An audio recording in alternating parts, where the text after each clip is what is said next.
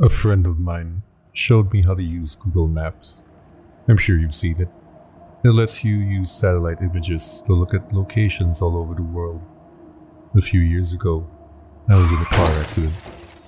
Since then, I really don't leave the house that often. It's difficult, and the idea of seeing a car drive by me makes me feel lightheaded. I was fascinated by the fact that I could see all over the world, almost like being there. I could virtually walk down the streets, and it almost felt like I was really there. I became instantly hooked. It gave me a real eye on the world. I could go to almost any major city, and I did. I'd seen the streets of China, Japan, Germany, England, so many places. I'd even gone to tourist attractions like the Great Barrier Reef and Dracula's Castle. My favorite was to go to random places in major cities and see how many people and animals I could find. The faces of the people were always blurred to protect their privacy, but it was still enjoyable to see them out there, enjoying their life like it was no big deal. She must have good taste, I laughed. I zoomed in closer and noticed the gray bag she carried on a gray and purple shoulder strap. She was walking in a relaxed manner, one hand trailing the wall beside her. I bet if I could have seen her face, I would see that she was smiling. I began to feel a little sad. I let my hands fall onto the arms of my wheelchair and looked at her for a minute more. I wished that I could be there walking so carefree with her. That wouldn't happen though. Until I died. I was stuck in this chair. I sighed and zoomed out of Tokyo. Enough of this for tonight. I turned off the computer and went to bed. I got up early the next morning and decided to look around Paris. Paris was always fun. I liked the look of the city, with all of the old beautiful buildings, and so many people to watch. I randomly zoomed to an area and saw a street lined with old brick buildings, a few small shops, and an old tan brick church. Ahead was an intersection, and dozens of people walked by. A balding businessman walked quickly past, looking back at an old woman, hair covered with a scarf carrying a large purse. A curvy woman in black pants that were too tight stared into a store window, and two women led a group of small children around a corner. I spun the view around a few more times, and then saw something peculiar. Sitting on the bench at the bus stop were two people. One of them was a young woman with her feet stuck in front of her in a relaxed manner. She was wearing a pair of red sneakers like my own. I was startled for a moment as I noticed the black pants, white t shirt, and black hooded jacket. Her dark brown hair was tied loosely behind her head.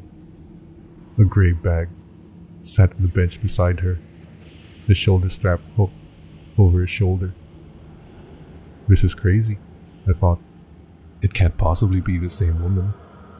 This is a different country different continent even. This was stupid. It wasn't as if these were live photographs. They were taken ahead of time and then stored. It's not like she was in two places at once. She could just be a traveler. Besides, without seeing her face, it was impossible to tell if it was the same person. Brown hair was probably the most common hair color in the world. Those red sneakers were something I purchased online. I'm sure a million other people did too. I shook my head and went to fix lunch. When I got back online, I decided to look at Berlin. I picked a random street, as usual. It looked pretty empty. There were brick buildings lining the streets, looking more like factories than anything else. There were also empty lots, full of long grass and piled gravel. There wasn't much to see at all, really there was a line of motorbikes and a car with two German flags sticking up from it. After more searching, I found one kid. He looked like he was dressed for school, a jacket thrown over his bag. He was intently looking at some kind of mobile device. I was disappointed. I started to leave, but then I caught something out of the corner of my eye. I turned to view, and they were. Those damn red sneakers. She was standing in the street corner, next to some kind of signpost. She had her hand on the post, looking down the street, as if waiting to cross the street. I stared in shock. How could she be there too? Even if she was traveling, there's no way I would find her every time. Even finding her in Paris would have been one heck of a coincidence. But this? This was crazy. Was this some kind of joke? Had Google decided to play a prank on its users that use their product so much? It would have been a great joke. I did a quick search, looking for a note about a woman that shows up like Waldo. There was nothing. I looked through articles on strange things you can see on Google Maps, but none of them mentioned a woman that travels the world with you. This was crazy. Had my self imposed isolation driven me mad? Had I become so lonely that I created a hallucination for myself? Leaving the Berlin image on my screen, I sent a text to a friend, asking him to look at the locations. I asked him if he saw the same woman. Then I waited, hands sweating, heart thumping in my chest. I jumped when my phone beeped with a return text. Ten minutes later, it said, I see the lady you're talking about in Berlin. I didn't see her in Paris or Tokyo. Is this some kind of game or what? Are you okay? I didn't respond. Instead, returning to the locations in Tokyo and Paris. Where she was, she was there. But it was different. She no longer sat on the bus stop bench in Paris. She was standing in front of it, looking for something in her bag. In Tokyo, she was blocks away, squatting down to pet a cat. I shivered. Who was she? What was happening? I switched the map to Brussels. It was another city street. It was lined with old looking buildings, with shops on the ground level, and what I guessed was apartments above. I quickly scanned the streets. They were empty other than a stocky woman in a bright blue sweater. I did a second sweep. She wasn't there. I sighed in relief. I couldn't believe I was getting so worked up about this. It was nothing but a coincidence. I stopped. My eyes froze on the screen. There was a building at the top point of a fork in the road. White, with a black ironwork framed balcony jutting from the second floor. I hadn't seen her as I had been looking at the sidewalks. There she stood, standing on the balcony, her head tilted in the direction of the camera, almost like she was coyly looking towards me. My breath caught in my throat. I switched to Sydney.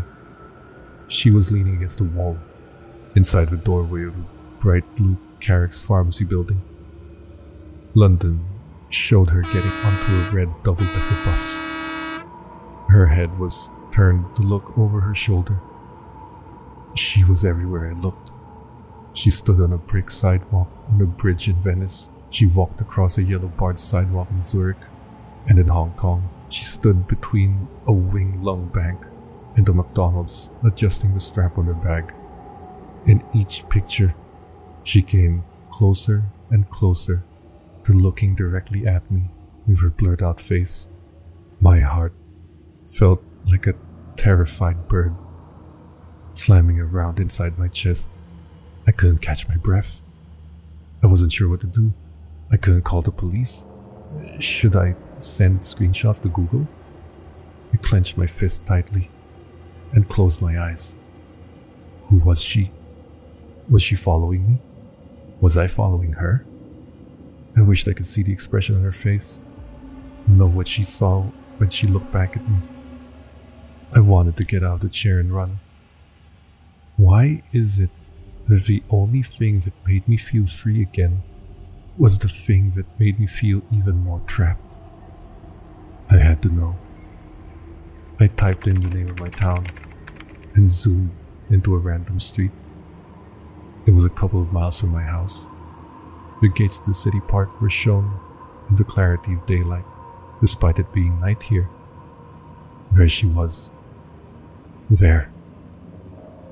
There she was. She was only a few miles from my house, standing under the ironwork arch that stated the name of the park. She looked directly at the camera, directly at me. I felt like I might throw up. She was near me, and she was watching me. She was coming for me. What did she want? I typed in the name of the apartment complex where I live. I couldn't see outside the building. The parking lot was full of cars, and there were a few blurred out children in the playground. I searched everywhere for her. She was in the parking lot or the sidewalks, not hiding between the buildings or standing in the playground. I even scanned each of the cars behind the bushes and each of the blurred windows. She wasn't there. I curled tightly around myself and lay my head down on the desk. This place was safe. I didn't leave the apartment anyway. I would never use Google Maps again. I would never see her again. She could stay at the park for all I cared. I smiled to myself and was surprised to find a tear slipping down my face. I'm safe, I said to myself in a whisper. It felt good to hear it out loud. I'm safe. As I said it, there was a knock on the door. A chill ran down my spine. I had a camera hooked to my computer that showed who was at the front door, which made it easier for me with my mobility issues. I slowly reached for the control to show myself who was outside, but my hand trembled furiously. As I touched the control, I realized my mistake. The last of Google's images that I'd seen had only shown the outside of the building. Just the outside. I looked at my screen and saw a woman in a white t shirt, black pants, and black hooded jacket, and carrying a gray bag with a purple and gray striped shoulder strap. Of course, there were those red sneakers. She looked directly at the camera, her face still completely a blur. As I tried to stifle a scream, she raised a hand and knocked loudly on my front door.